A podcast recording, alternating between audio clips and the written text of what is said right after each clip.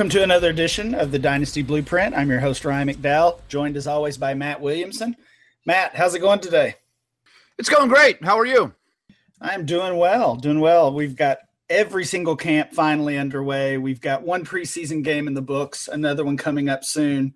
Uh, so, so we're really kind of in the thick of it, in the thick of this preseason action.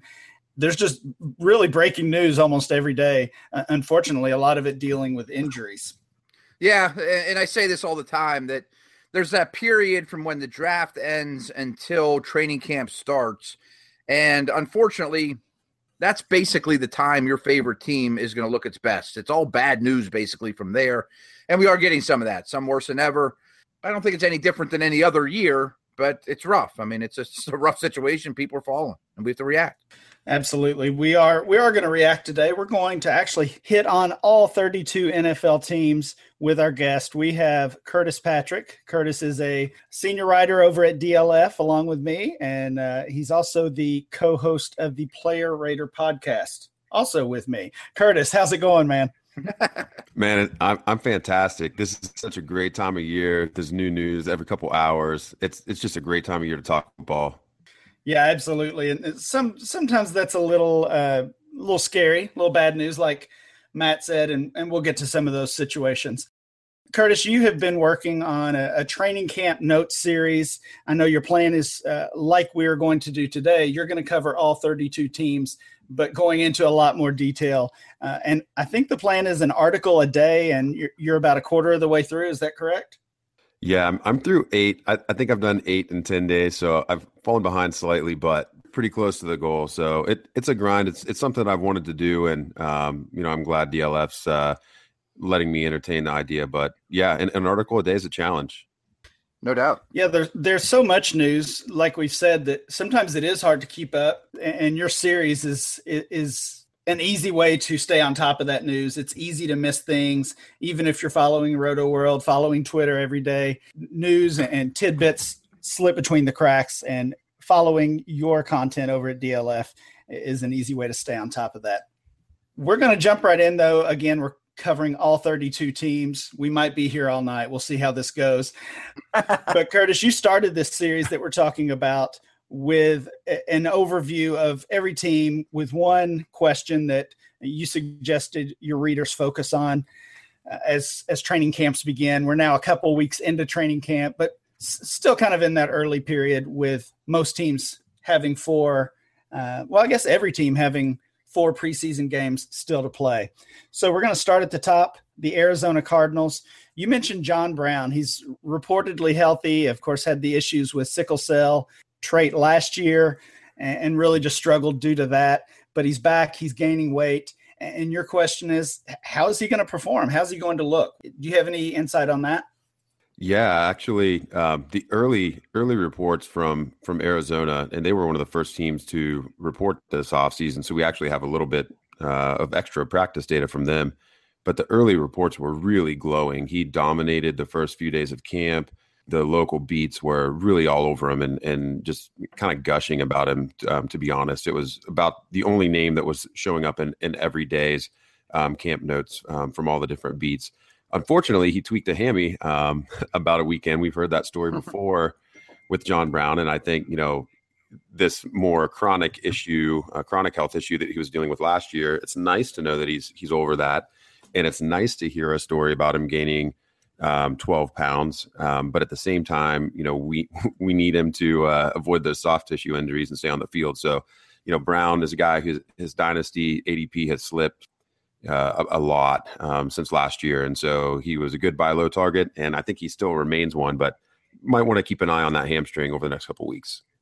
I think Brown's been Ryan and my buy low guy basically since the season ended. I mean, I remember kind of standing on the table for him, and I'm still I'm still all in. I love the player. Yeah, I do too, um, and I agree with Curtis. He's I still think you can buy low even at his current price.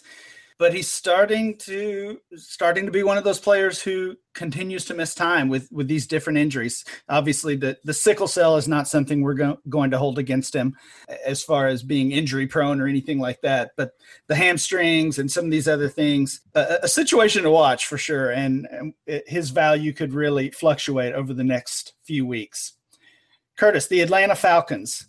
Your question was, what will the backfield touch splits look like for Devonta Freeman and Tevin Coleman with the new offensive coordinator. Star- Steve Sarkisian's in town now. What are your thoughts there? That's both of those players are so highly valued right now. That's definitely an important situation. Yeah, I, my my prediction here is that Tevin Coleman's going to end up being pro- proven to be overvalued since his his breakout last season. You know, the team has talked a lot about you know all the focus really this whole summer has been on Freeman and sewing him up um, for the long run for those of the, you that put any kind of credence in in metrics or you know touchdown, red zone, um, goal to go, um, efficiency, those types of things. And Tevin Coleman kind of had an otherworldly year last year, and so he's due for some um, regression to the mean in that area anyway. And you know, I don't have enough information about the backfield touch splits yet because frankly, it's it's not out there.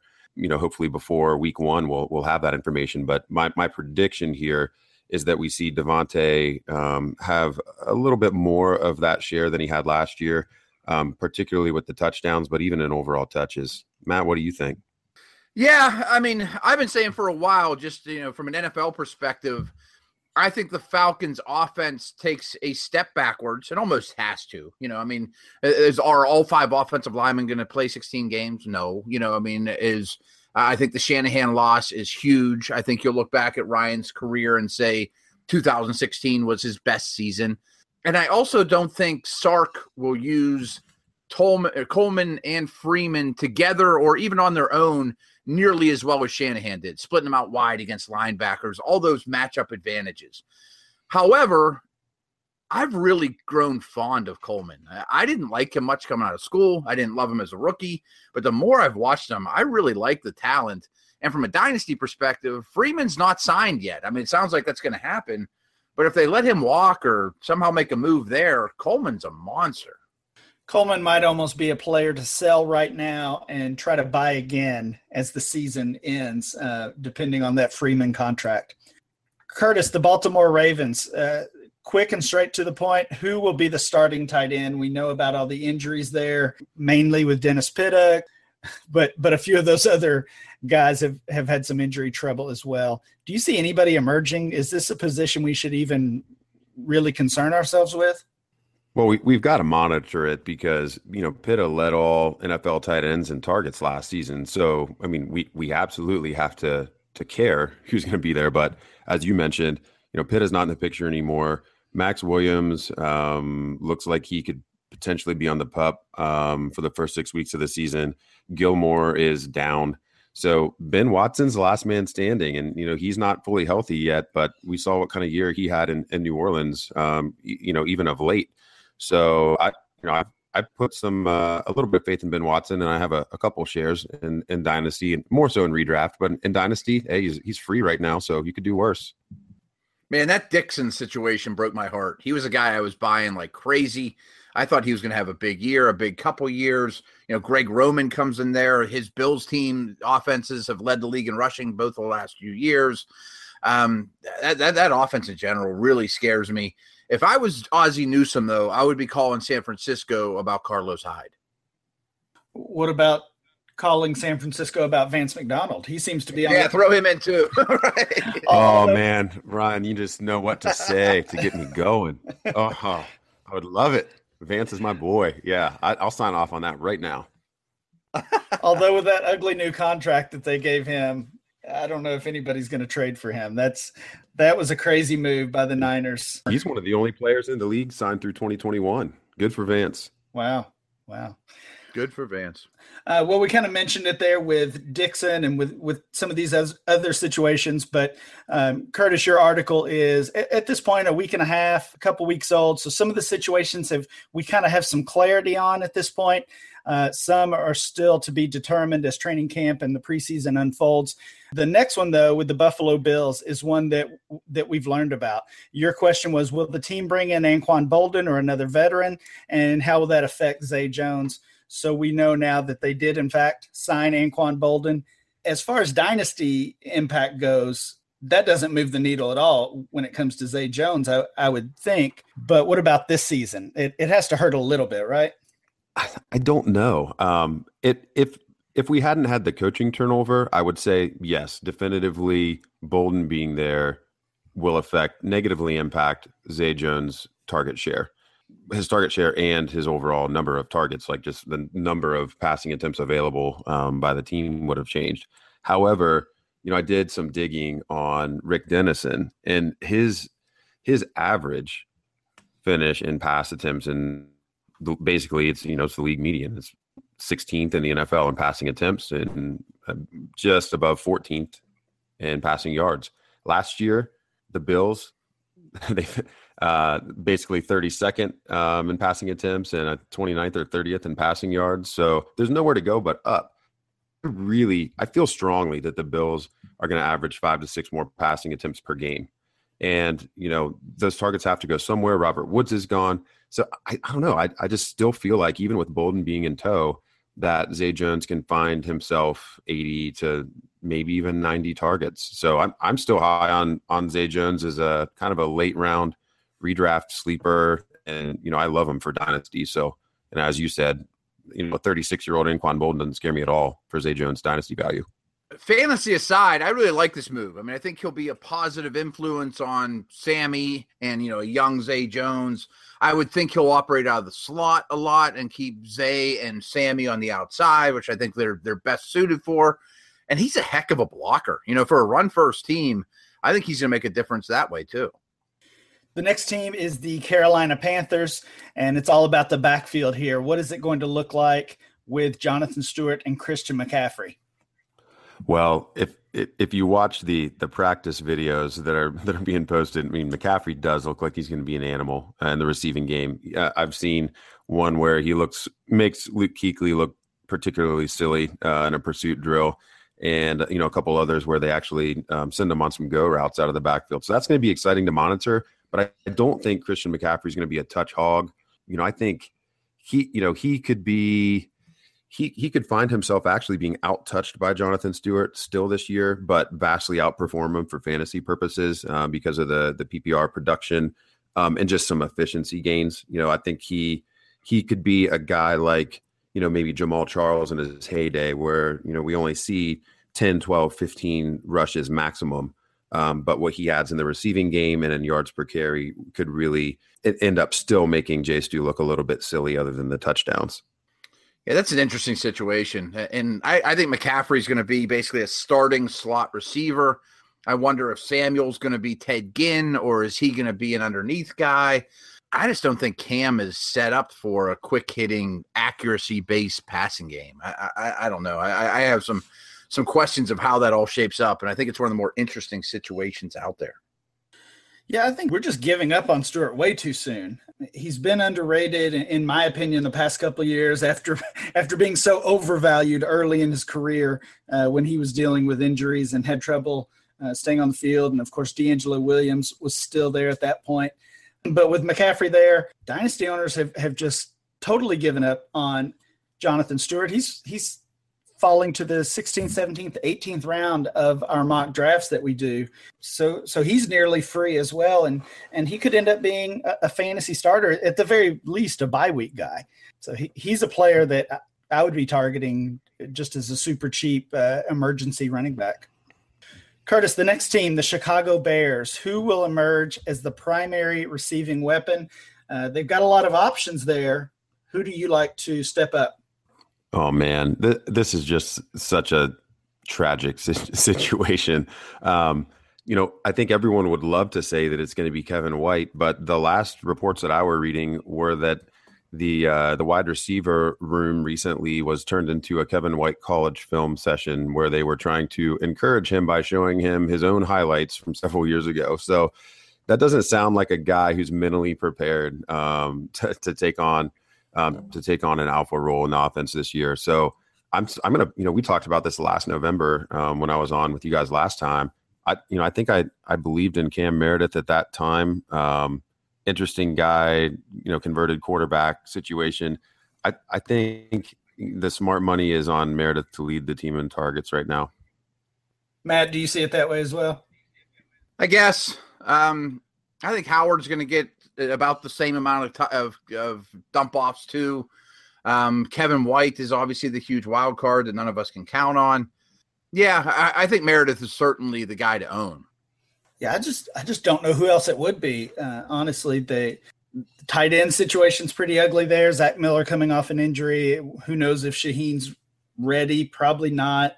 They sign all these cast off wide receivers like Cruz and Markus Wheaton, and to me, it just seems like Meredith and and really nobody else. Curtis in Cincinnati, your question is: Is Tyler Eifert on schedule for a Week One return? And also, uh, who gets bumped down to the wide receiver four? Who gets the the short end there? Is it Tyler Boyd or Brandon LaFell? I haven't seen uh, really many practice reports out of Cincinnati. What have you seen, Curtis?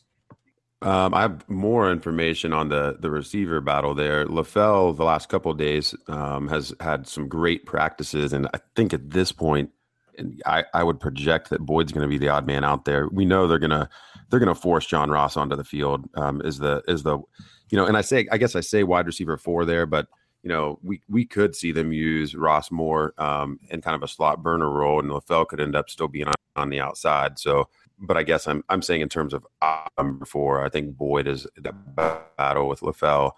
Eifert, I've heard is is more on schedule than than he was at the time that at the time that I wrote this. So that situation looks like it's going to be a little bit more positive at this point. Yeah, and with with Boyd, well, with LaFell, honestly, it just doesn't really matter if he's wide receiver three there, if he's the fourth option. His dynasty value's really not going to be changed much at this point in his career. But for Boyd, if he's beat out by LaFell, if he becomes really the fourth or fifth option on this team, maybe even sixth if you throw in uh, Gio or Mixon as a pass catcher out of the backfield – I mean, his dynasty value is just shot a little over a year into his career. Let's move on to Cleveland. Can Cody Kessler hold off DeShone Kizer for the starting quarterback role? Several teams have a quarterback battle going on, and and uh, will be interesting situations to watch. This is, I think, this is the first one we've talked about. How do you see it shaking out, Kessler versus Kizer, And is there a chance that Brock Osweiler could be the Week One starter? Well, that that's been the development in the last couple days. Is and you know they've actually named Osweiler the starter for uh, the, their first preseason game later this week, and Coach Jackson basically said, "Well, Osweiler hasn't got a lot of reps with the um, the first team, and they want to see what he looks like, you know, on the field in, in that environment." It's, it seems a little curious to me that the the first time he gets a lot of snaps with with that group is going to be under, under the lights, but you know, whatever. That's up to Coach Jackson to decide. I, I very much believe the only reason Osweiler's starting is to shop him for trade bait. That's that's good perspective. I hadn't I hadn't thought about that yet, but I, I wonder who I wonder who would be interested now that um, the Dolphins no. have signed Cutler, uh, and what would the Browns basically just be getting rid of the roster spot and paying the salary? I mean, that would be that would be just a, such a mess. But that's that's good perspective, yeah, I think, Matt. I think if they could get a fifth or sixth round pick, they'd do it in a heartbeat. I mean, it, I, like you kind of mentioned, I think it's Kessler versus Kizer, with Kizer being the one everybody wants to win it. Um, I don't think Osweiler's really even in the in the mix when, when it's all said and done. Yeah, they're gonna get. They're definitely gonna get to Kizer this season. The question is gonna be, you know, does he start four games or ten games or all sixteen? So ultimately there's not a lot of incentive to put him out there unless he's just that much better than Kessler. And the reports over the first week of uh, week or two have been that they're pretty even and no one's pulling away. So I would expect at this point, um, unless Kizer really looks great um, in extended preseason time, that Kessler is going to start the season. The other thing to monitor in, in Cleveland was the the tight end position. Um, they spent a first round pick on David uh, David Njoku and he is listed as the third string tight end initially. And Randall Telfer is listed as the starting tight end right now with Seth DeValve uh, number two. So Telfer is not a guy that was on my radar at all. That was pretty surprising. I don't even know who he is. Yeah, I think he's just a blocking tight end. Um, so nothing, uh, nothing to really see there. Uh, Curtis, I, I had seen a report somewhere that basically Hue Jackson just doesn't like Cody Kessler. Ha, have you heard anything like that? I haven't seen that. Um, I'd be interested to read read that report. It's weird because last year, if you remember, he basically went out of his way to justify the draft pick because Kessler. A lot of people accused him of being overdrafted in the third round, and Jackson. I think his explanation was, uh, "Just trust me." uh, if I remember that presser correctly, so that's that's a long way to come in a year on Kessler. Yeah, and I, I'm I, don't recall the report. I'm not sure if that was uh, some type of personal issue or maybe just a you know a- an issue with him as a player or or something. I'm I'm not sure, but that I thought that was an interesting report. A- a- along with that was that basically Jackson was was pushing Kizer as the long term answer there. So we'll see. Uh, of course, Kizer is is the player to own. Kind of like Matt said, he's he's getting there eventually for sure. Ryan, do you know what the long term answer is to all your shaving problems? Oh, what is that? It's Harry's. I told you guys all a little bit about Harry's before last time we got together, but they're great. I, I got to say, I've been an electric razor guy my whole life. I, I shave every day. I never let my scruff grow; it'd be ugly. But when we got in touch with Harry's, they sent us these new blades, and I'm hooked, man. Every morning, I am Harry's all day long. I have really sensitive skin. I thought that would be a problem with these razors, and it isn't at all. These are something you really got to check out. Harry's is so confident that you're going to love their blades. They'll give you their trial shave set for free, an entire shave set when you when you sign up at harrys.com slash dynasty use our use our code and you get all those for free. All you got to pay for is the shipping. Harry's is all about a great shave at a fair price which is why 3 million guys including myself have switched to harry's. Uh, jeff and andy they're just two ordinary dudes were fed up with buying overpriced razors and they started harry's to fix the shaving problem and they're doing a great job of it. They, they bought their own old german factory over 100 years of blade making experience to ensure the highest quality and all products are backed by a 100% guarantee. The five blade razor is half the price of the leading other you know, their competitors, which is great, and they're selling you directly over the internet. So here's what you do: claim your free trial offer today. It's a $13 pack that you get for, free. All you have to do is cover shipping, which is cheap. Your, your free trial set includes a weighted ergonomic razor handle, which is really heavy. It's a good stuff. Five precision engineered blades with a lubricating strip and trimmer blade rich lathering shave gel, a travel blade cover. So that's all for free. All you got to do is go to harrys.com slash dynasty. That's harrys.com slash dynasty. All right, Curtis, the next team is the Dallas Cowboys. Will anyone push Terrance Williams for that wide receiver two spot? Nope. uh, n- no one's going to. My when I wrote this, my hope would be that Noah Brown would come out early and and show us something, but he looks like, um, from everything I've read at this point, it looks like he's more competing for a practice squad spot. So I guess we could spend, you know, sixty seconds talking about, uh, hey, let's let's do over under three and a half game suspension for Zeke. I'm gonna say under. Matt, you Mm-hmm. under? Okay, Ryan, Yeah, I think it's you? one. Yeah, I think under as well. Uh, I think at this point we're looking more at, at one or two. The longer this drags on, maybe maybe even zero potentially. I know everyone at this point assumes that he's getting suspended, but again, the longer this drags on, I don't know. On the wide receiver spot, Curtis Williams is going to be the wide receiver two, lined up opposite of Dez. But in fantasy, dynasty, or redraft, wouldn't you rather have Beasley? Oh, absolutely. Yeah. Beasley's a great um he's a great filler player. He actually um he had two top 5 uh receiving weeks last year. So, you know, he's a guy you could do a lot worse than, you know, bye week fill in there or, you know, it just if he's a guy that's out there for cheap. I like having those guys around. Yeah. I, I, even though I, I agree with you, Williams is going to win that second wide receiver spot. I'm not sure he's even worth a roster spot in dynasty leagues. That's going to be a big offseason need for them. They need to they need to add a receiver with some size to opposite Dez. Curtis, the next question, the next team, I should say, the Denver Broncos. This is another quarterback battle, and it, seems uh, the recent reports have it going Trevor Siemian's way. Yeah, that's everything that I've seen too. I think it's going to be. I think it's going to be Siemian. I think that's probably, uh, if you look at who that affects, that's probably a little bit better for Manny Sanders than um, than Demaryius Thomas. Um, seemed like Siemian would favor him a little bit. And I mean, it's probably best for the offense overall right now. Lynch would have been interesting because he adds a little bit more uh, mobility, and I guess he's just more of a, a lesser known commodity. We we kind of know that Siemian's like he's definitely just a guy. So it would have been it would have been nice to uh, monitor that situation if Lynch got the job, but doesn't doesn't appear to be shaping up that way. The other thing in uh, in Denver to watch is the is the backfield because we've wanted we've basically wanted CJ Anderson um, to be a bell cow for two seasons now, and for a number of reasons that hasn't worked out.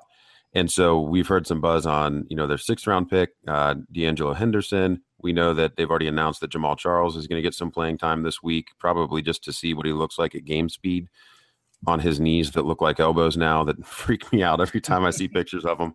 So, you know, I, am I'm, I'm very interested um, to see what happens in the backfield in Denver. I, I still have hope for Booker. I know that you know, there's there's not great buzz on him now, and he's banged up right now. I think too, but he catches the ball well. You know, a scheme change. He's kind of one of my all time. He's one of my my buy lows right now. Get him thrown in in a deal. Mm, I think you might be the only one there, Matt. I know. I know. yeah, I'll I'll pay you to take him. Let's look at Detroit next. It's uh, it's uh, all about Eric Ebron here. Is he going to emerge as one of the primary offensive weapons for Stafford? Man, I'm I'm Team Ebron. I'm I'm one of the four horsemen. Uh, I you know I do believe in him. It's been a little discouraging to hear all of this. Um, you know, last two or three days, everyone's been all over Kenny Golladay and talking about how much size he has. You know, as a red zone weapon, and he had a you know good you know, he had one good practice segment where he scored a couple touchdowns uh, over the course of a couple plays, and you would have literally thought that he was the next coming of Megatron um, after the reports of that practice. But I mean, Ebron is even bigger than Golladay. So, you know, when they talk about Golladay being the the red zone weapon and monster that they need, I mean, Ebron's already been there. Boldin's gone. Boldin was the big problem for Ebron, Ebron last year. So um, I, am still going to say that, that that Ebron takes a step forward. Golladay might have some utility um, as a rookie, maybe a little bit more now than we would have thought of when he was originally drafted. But yeah, I'm I'm still on Ebron. I think he can he can find his way to that tight end seven, eight, nine range um, this year. I think he can be there. I 100% agree with everything you just said. I, I don't really have anything to add, but Ebron's a guy I would like to have. I, I don't see the buzz on Golladay. I'm not buying it. I like what I've seen a little bit from Golladay, but I think the hype is is really getting out of hand. I saw him go in the tenth round in a redraft league today. Uh, oh, just man. just too rich for me. Wow. That's that's an industry redraft as well. Pretty some big Oof. names in that one. The Green Bay Packers. Ty Montgomery is he going to keep that job? Are these rookies uh, going to eat into his workload? We've heard Jamaal Williams has looked good, and he's gotten first team snaps in practice and things like that. Curtis, what's your take on that situation? Yeah, I, I think McCarthy wants to keep primarily one back on the field, um, and I think Timo is is going to get every chance to be that guy. All, all the size concerns are very unwarranted. He's actually he's he's bigger than many running backs in the league. He weighs almost you know two and a quarter. Um, he's very well suited to the role and, and played that position previously in his career. So I think he's going to get a chance to do it. Jamaal Williams looks like he's gonna he's gonna win the number two role. The guy that I was kind of um, excited about because uh, he showed up really positively in some of uh, the Rotoviz staff write ups in the in the pre draft segment of the offseason was Aaron Jones, but he looks like he's relegated to the the fourth team right now. Um, so I don't know what that's all about, but he has some work cut out for him if he wants to have any touches this year. Yeah, that shocked me too. I, I, thought he had a chance to really make noise. Maybe he still does. Uh, who knows? I mean, it's very early in his career, but I've really warmed up to Ty Montgomery. I mean, I've done a couple mocks with uh, with football guys, and you know, was was ready to take him in one, and he went right before me, and then I grabbed him in the other. Uh, you know, for redraft, I think he's in for a, potentially a really big year. With the Houston Texans, it's another quarterback battle: Tom Savage versus Deshaun Watson. Uh, again, it sounds like the veteran is in good shape to start the season. Curtis, what are you hearing on the Texan situation? Yeah, the the reports that I read today are that Tom Savage is a heavy favorite um, to have this job in Week One. So you know, again, I, I think it would be a huge upset if we don't see half of the season played out by Deshaun Watson. But the Texans are one of those teams where if if their backfield stays healthy and JJ Watt stays healthy, they could win some games, you know, just with a game manager. So you know if if they can if they can run their offense um, through the backfield and and not have to rely on Tom Savage, he maybe get more games than than he's really earned. I think both Houston and Denver just such interesting situations because they have this these quarterback battles going on, but they're also playoff contenders. I would say in most people's mind.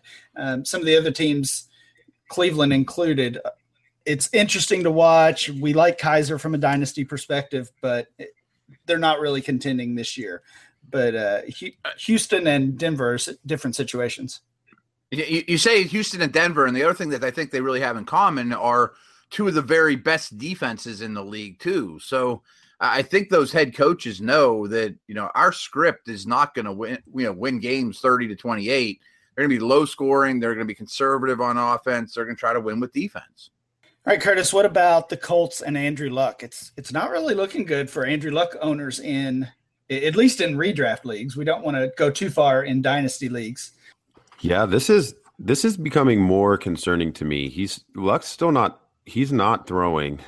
Man, I think I think it'd be a huge upset if he if he started week one, and if he doesn't start week one, you know how many practices does he have in? This is reminding me a lot of the year that Peyton Manning missed, and I had a lot, a lot of Peyton Manning shares at that point. and uh, yeah, that that was an ugly season for me. I'd try to forget about it actually, but um, you know, Matt, I wanted to ask you specifically about T.Y. Hilton and, and what it would mean for him. Um, you know, let's say Luck Luck misses like four games. How how much would you back off on your Hilton love? The extreme, no doubt about it. Because I mean, if he if it comes out that Hilton's going to or Luck's going to miss the first month of the season, is that is that kind of what you're thinking? You know, at the beginning here, that he's if by chance he says he's not going to be right ready for opening day. Yeah, I mean, I think if he misses if he misses one week, he's probably missing multiple. If he's that close by week one, I think you just get him out there and you just don't, you know what I mean? You just hand the ball off. Yeah, but you don't. I just wonder. I mean, I would think we've seen it through his career that he plays through injury, and I don't know if that's a good situation either. I, have been kind of not paying attention to it on purpose, just to say, "Oh, luck will be there." I'm, I'm feeling good about it because you know, I love the player, and I thought he had his best year as a pro last year. Same with Hilton. But the more you think about it, the more you think, man, the season is near, and that's. I mean, they, they're an 0 16 team without him. I think. I, I really feel like he's going to miss multiple games at this point, and, and and maybe it's I'm just over remembering 2011 um, I think that was the year with Manning, but I just had blind faith that uh, it's Manning is one of the best quarterbacks in the league. The Colts, you know, this should be a good year for them. There's no way he misses games. He's going to be out there. I don't know. I, I, just have this sneaking suspicion. We're we're in the second week of August. He's not even throwing. And that's a long way to come. It is. Uh, you bum me out, Curtis. I've got too many Andrew Luck shares. All right, let's move on. What about the Jacksonville Jaguars? We've got Leonard Fournette. Is he going to be a three down back? Can he catch the ball out of the backfield, or is, is he just going to be more of a first and second down runner? I think he's going to get some of the third down shares. It, I think it. What's going to be really interesting is does he get like the four minute and two minute offenses? It's going to be probably hard for him to to usurp uh, T.J. Yeldon there. Um, but I think in other portions of the game, especially you know in um, in the scoring zone. I think he stays on the field. We just don't know enough about Fournette as a receiver to say that he can't that he can't be effective there. He just wasn't utilized in that way. You know, another guy that wasn't utilized that way and showed us that he was okay in that category was Jordan Howard last year. You know, some problems with drops, but he still hauled in over 30 balls after, you know, single digit receptions in his college career. And I think Fournette could show us something similar. Yeah, I think that's a good comparison just from a passing game perspective. But Fournette's even a better athlete. I mean, I don't think he's ever going to be Matt Forte or Le'Veon Bell or you know Johnson, where you split him out wide, or certainly not like a Riddick or somebody like that. But I think you can dump the ball to him in the screen game, or you know Bortles gets in trouble and just checks it down to him. He's going to catch the football in the in the short zones, and kind of like you were saying. I mean, I think he's on the field on third and fourth or third and four. You know, I'm not sure that he's there on third and 18, but you know, I think in manageable situations, he's out there.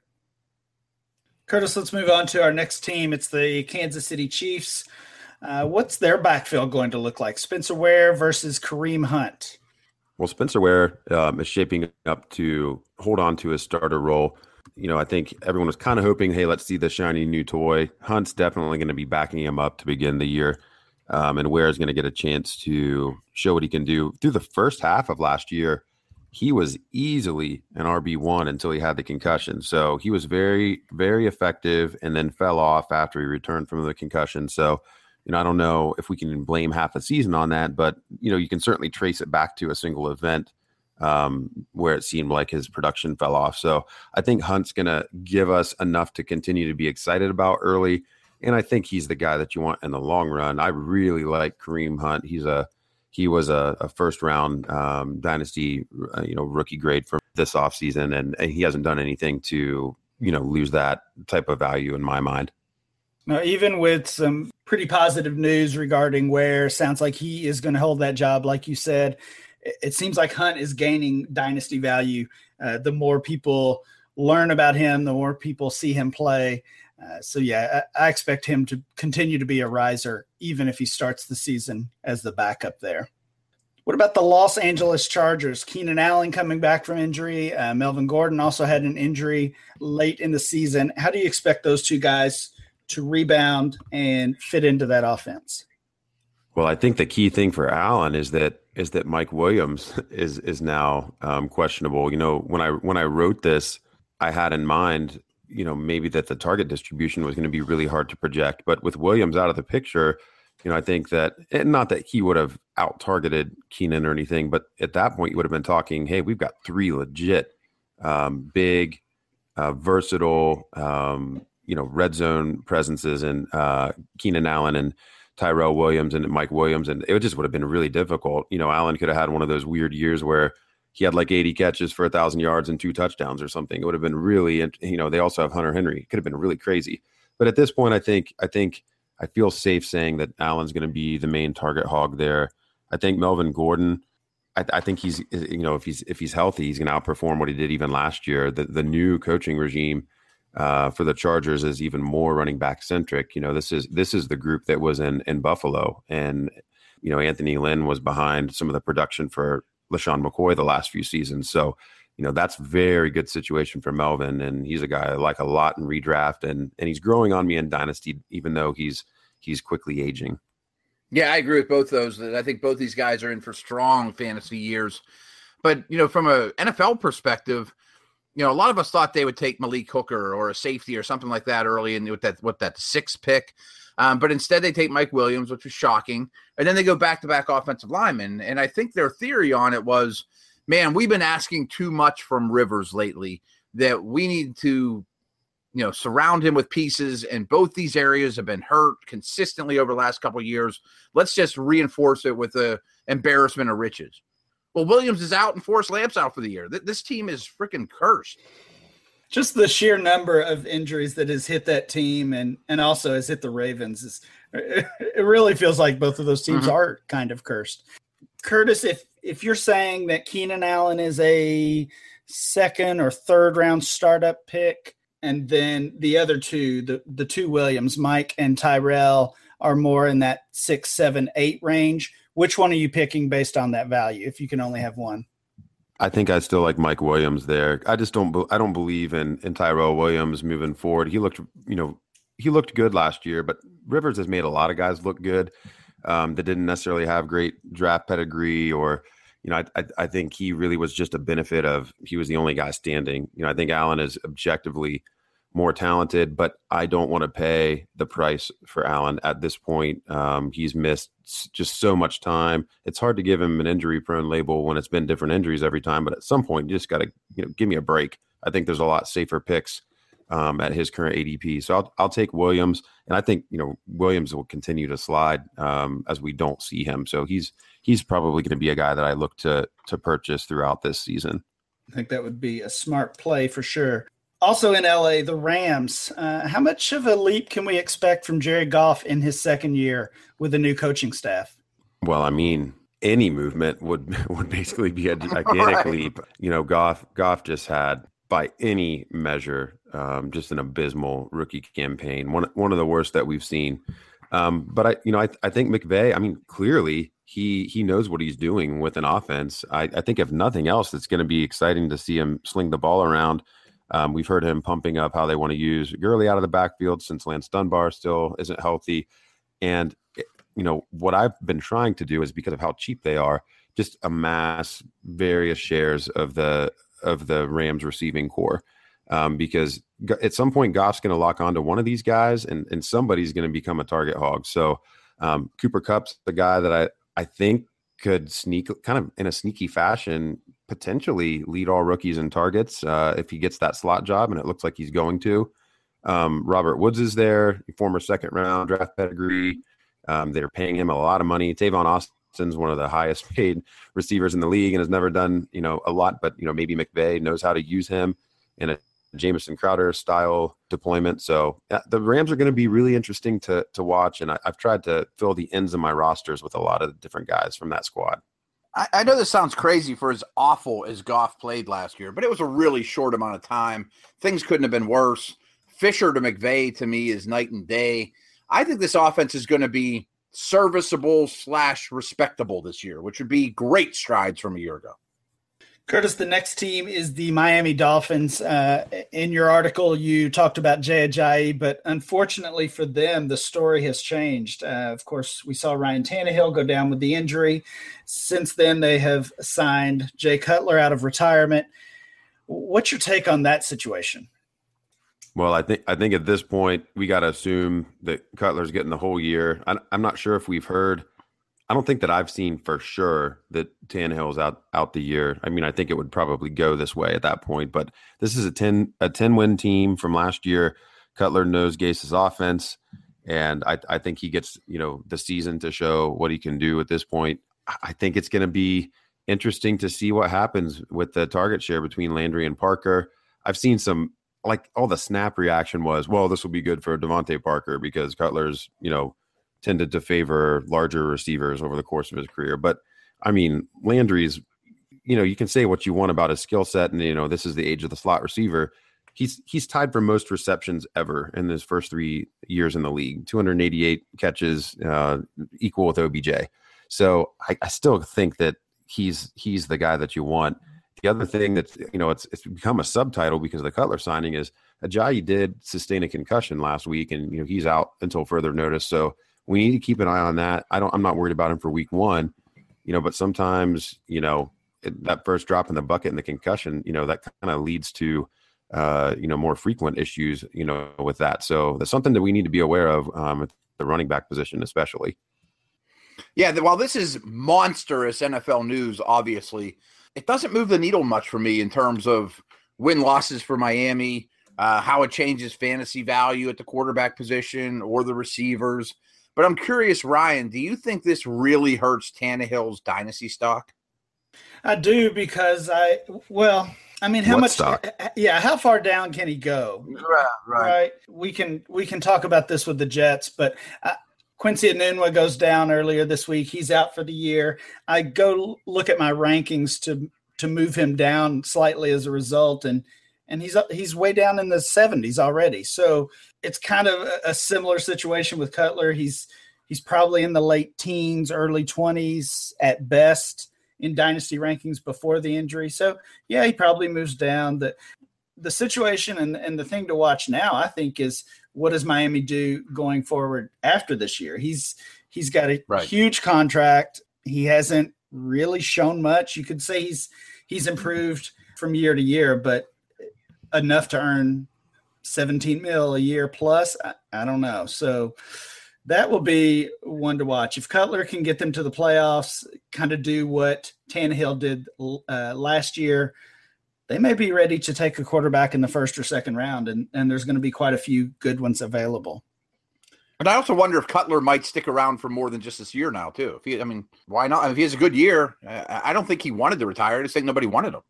Yeah, that that was a weird situation from the start. It seems like Yeah, I don't know why he retired so soon. That was that was strange.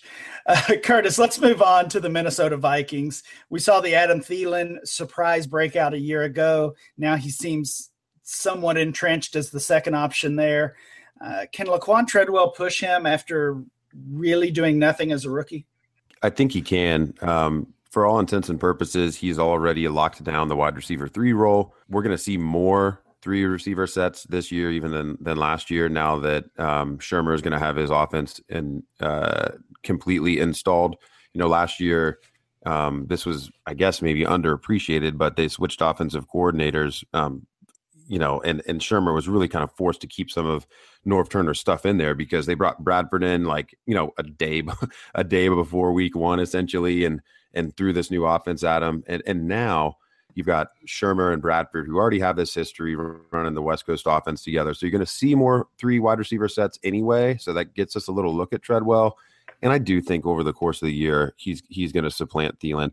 Um, Scott Barrett's done some really great work on on Thielen, showing that he essentially had one of the easiest years week after week after week in terms of matchups of any wide receiver in the last decade, and that's that's going to catch up to him. No one's going to be surprised by Adam Thielen this year, and I think that we're going to start to see Treadwell flash some of that um, that first round pedigree. And you know, and I just got to get this plug for the Vikings offense. I think people are sleeping on on this offense. They don't need Bradford to throw for 4,500 yards for there to be some really elite pieces. You know, Rudolph is underappreciated. I'm a huge Dalvin Cook fan, and I like that they're um, transitioning to a zone run blocking game um, to maximize his skill sets. So, you know, Vikings definitely a team uh, on the rise for dynasty uh, targets, in my opinion. I think they are. Period. I mean, I think they're a Super Bowl contender. I think people are sleeping on them and they're the most underrated team in the league. I think Bradford's a much better quarterback than people realize. And I also look at Treadwell and think his skill set's more like an NFL number two receiver, and Thielen's is more like an NFL three receiver. Yeah, I think that's well said, Matt. Uh, Curtis, the Patriots. It's it's really all about Brandin Cooks this year. They they made the move to acquire him. How is he going to fit in with that offense? Wow, man! Everyone is freaking out um, in in Foxborough about how Cooks and Brady have looked over the last couple days. They really seem to be finding their chemistry. I think he's a better NFL asset than fantasy asset now in in New England because there's just so many mouths to feed. Edelman quietly had, you know, basically his best fantasy year ever last year. He had over 1,100 yards receiving somehow quietly he's not just going away. He didn't become bad overnight. Um, so I think Cooks, he's probably going to score more touchdowns than we saw in New Orleans. I could easily see Cooks um, putting up double digits there, but I don't think he's automatically going to be this, you know, 95 reception uh, style receiver that that we've seen from Edelman. I think he's going to be more of that perimeter uh, over the top weapon that we saw Brady use, you know, back like in the Randy Moss days. So very, very exciting. Creates a lot of matchup problems for the offense. I think everyone benefits from Cooks being in town on the entire offense. But for fantasy purposes, I think Gronk's still the guy to own in the offense. Yeah, I think there's there's a lot of truth to that. And last year they began to throw deep more than they have in previous seasons, really since the Moss era. But they're throwing deep to Hogan and Gronk. You know, not that those guys can't do it, but those are going to go to Cooks. I mean, I think he's going to get a shot play or two or three every game but I also think he's going to get a lot of bubble screens, a lot of get it in his hands now type of throws. Curtis Cooks' dynasty value is, has essentially been unchanged since the trade. He's still hanging around that mid to late second round range of startup drafts. Is there any way his his ADP, his value can improve in this situation? Sure. I mean, if, he scores double digit touchdowns, um, he is, he is going to climb. Some some of the older receivers are going to start to sag, and then you know what happens over the course of a year. You know, what if what if Julio's uh, you know, what if Julio's um, dinged up history comes back, and you're already hearing that he might be a little dinged now. You know, what if uh, you know what if what if Dez isn't all the way back? Um, AJ Green's going to be getting you know really close to 30 after this season you know, you know, I, I don't know. I think it'd be very. What if Sammy Watkins doesn't um, take a step forward? What if Allen Robinson and DeAndre Hopkins and all these guys are kind of that same tier? What if they don't return to their former form?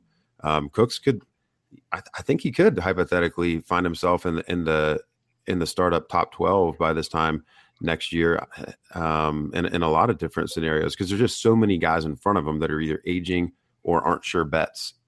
It's such a high profile team, too, that, you know, they're going to make the playoffs. I mean, they very well could win another Super Bowl. That if he's a key component of that offense, a lot of eyes are going to see him when he's on Sports Center all the time. I mean, those kind of things matter in the the general public. Let's move on to Cooks' former team, the Saints, and right now it's all about the backfield. Uh, they bring back Mark Ingram, who they seem to have some issues with for some reason, uh, but they also bring in Adrian Peterson via free agency, Alvin Kamara in the draft. Now a three-headed backfield. What are those? What are those touches going to look like on a weekly basis, Curtis? I think I think Ingram and Peterson will be fairly close in their touch splits. Um, it, we might have a little bit of a hot hand situation, but Ingram's going to get more of the passing game work. Um, we've, but I, I, don't know that it's a situation to avoid. You know, that offense has produced, you know, several times they've produced uh, multiple top uh, 24 backs in the in the same season, and I think this would be another instance where we see that. The thing that's going to be interesting for me, I think, is Alvin Kamara, how much do they use him as a, a, receiver by design and not just out of the backfield? In the initial depth chart that was released, and I mean this is a this is a beat reporter depth chart, it's not a team depth chart, but he's listed as the as the fifth string running back right now. So, you know, I don't I don't know if that's just because they plan on playing their fifth string offense a lot in the first preseason game and they want to put him down there so they can see him. But clearly he has a little bit of work to do to pass some of the guys like Travaris Cadet in front of him um, for some of that receiving down work. So um, Kamara's not a guy that I'm much lower uh, on him than the rest of the the dynasty industry. It seems, and you know, looks like he does have a long a long way to come for meaningful touches. See, I went Peterson on all my redraft teams. I think he's going to have a really good year, and I'm shocked he's going as late as he is.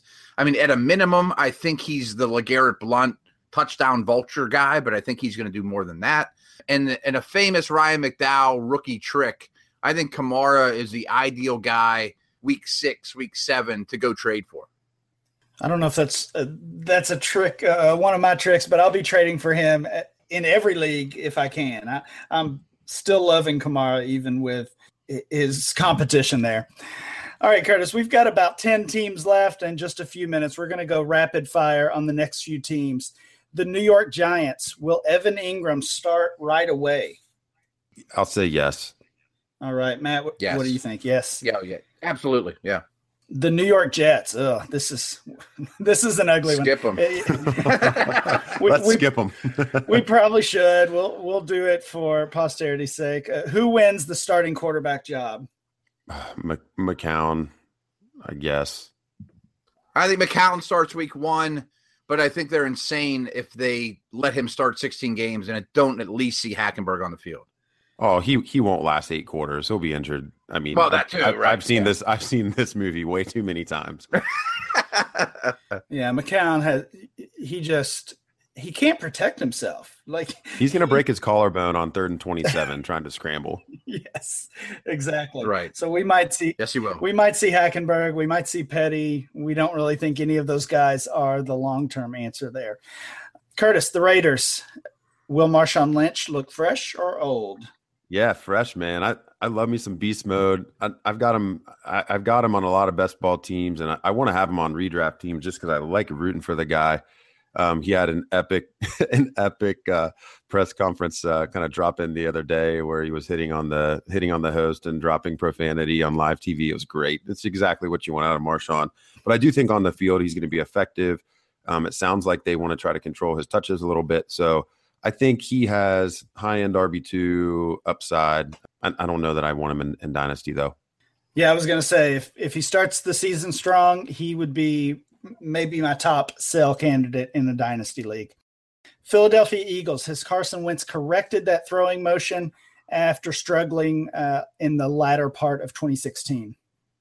Yeah, it looks like he has. Um, he hired his own. Um, he hired his own throwing coach in the offseason, which the team didn't seem too happy with. Um, but his form looks corrected early in camp, and and he's really been the star of camp. There's been a lot of talk about the the wide receivers, but he's been the star of camp so far. So uh, keep an eye on Wentz. Seems like with he's gonna be a star. I think Wentz gonna be a star. Yeah, with with Jeffery added there, Torrey Smith, some other weapons, it seems like many are expecting Wentz to take a big step forward. Uh, Pittsburgh Steelers, Le'Veon Bell still not in camp. Martavis Bryant still not reinstated. What are we focusing on there with Pittsburgh, Curtis? I mean, those two guys. I mean, we're just we're setting our tents up outside the facility and waiting for each one of them to show up.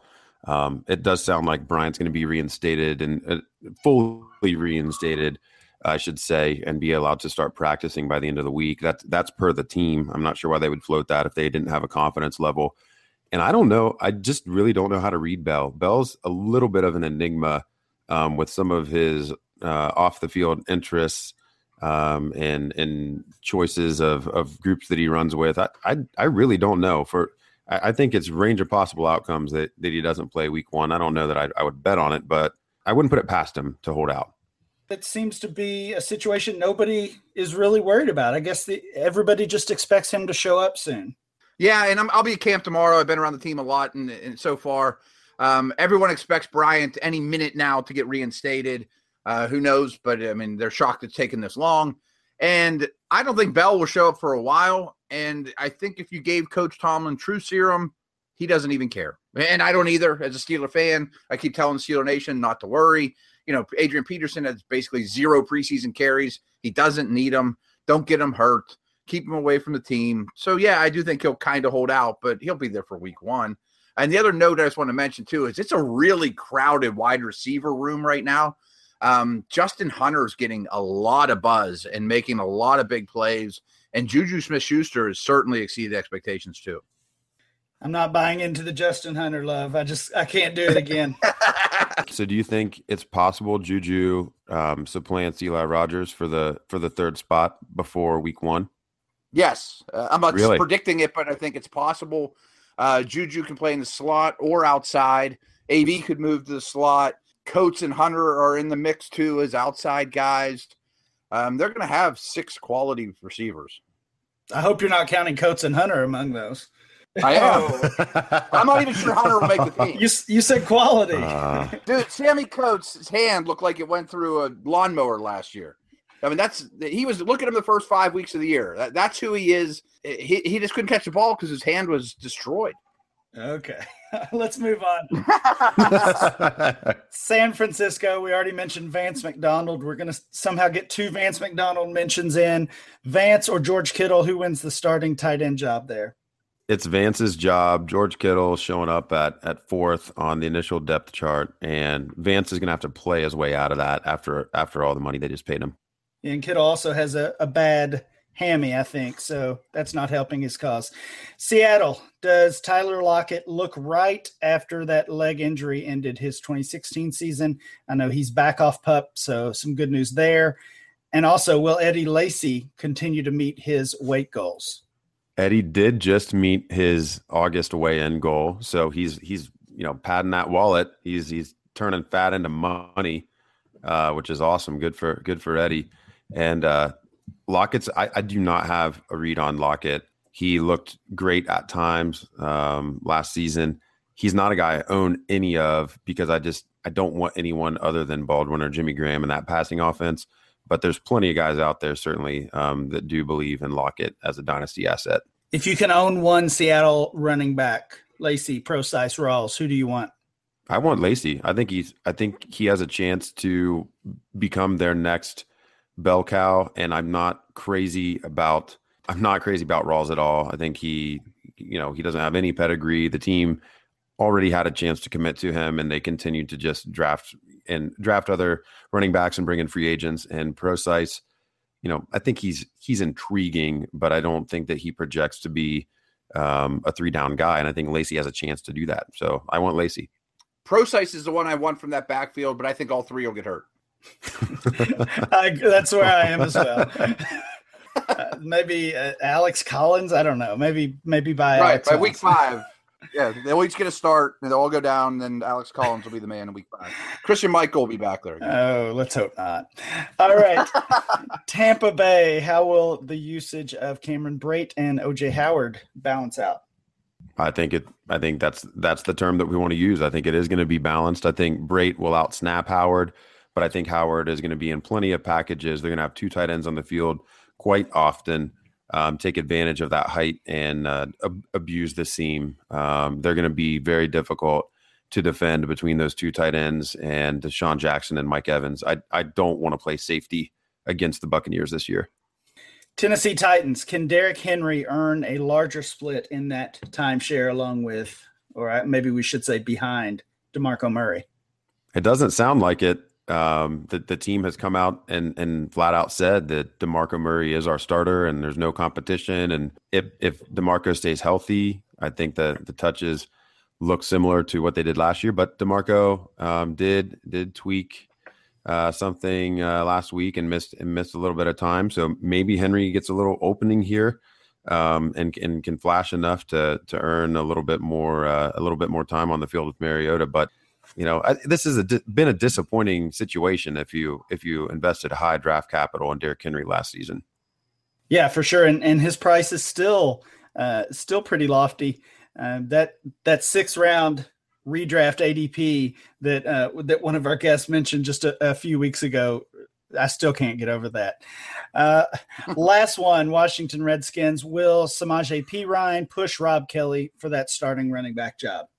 All reports are that he is not doing that, and that that is Kelley's job. Um, Perine is uh, third on the depth chart right now. You know, if he sh- if he flashes enough in, in preseason, and he's got four chances to do that, maybe he can earn more of a timeshare. But I think this is heading towards Kelley dominating touches early in the season. I bet Perine takes it over sooner than later, though. I just think Kelley's just a guy. I think they're yeah. both just guys. I actually think that's the case as well. Uh, Perine has the bigger name, had a had a nice college career, uh, and and was drafted higher. But I don't know that. Well, I, am pretty certain Kelley's not the long term answer. I don't think Perine is either. All right, Curtis, thank you so much for joining us. A ton of information on every NFL team packed into just over an hour. Uh, we did it, guys. We, we fit it all in. Uh, Curtis, tell our listeners where they can find your work. Well, you can find uh, my work at dynastyleaguefootball.com. Um, you can also find me over at Pro Football Focus. I'll be doing some weekly redraft and DFS work for them during the season. And you can follow me on Twitter at Dynasty Command. All right. Thanks again to Curtis. We'll be back next week with more Dynasty Blueprint.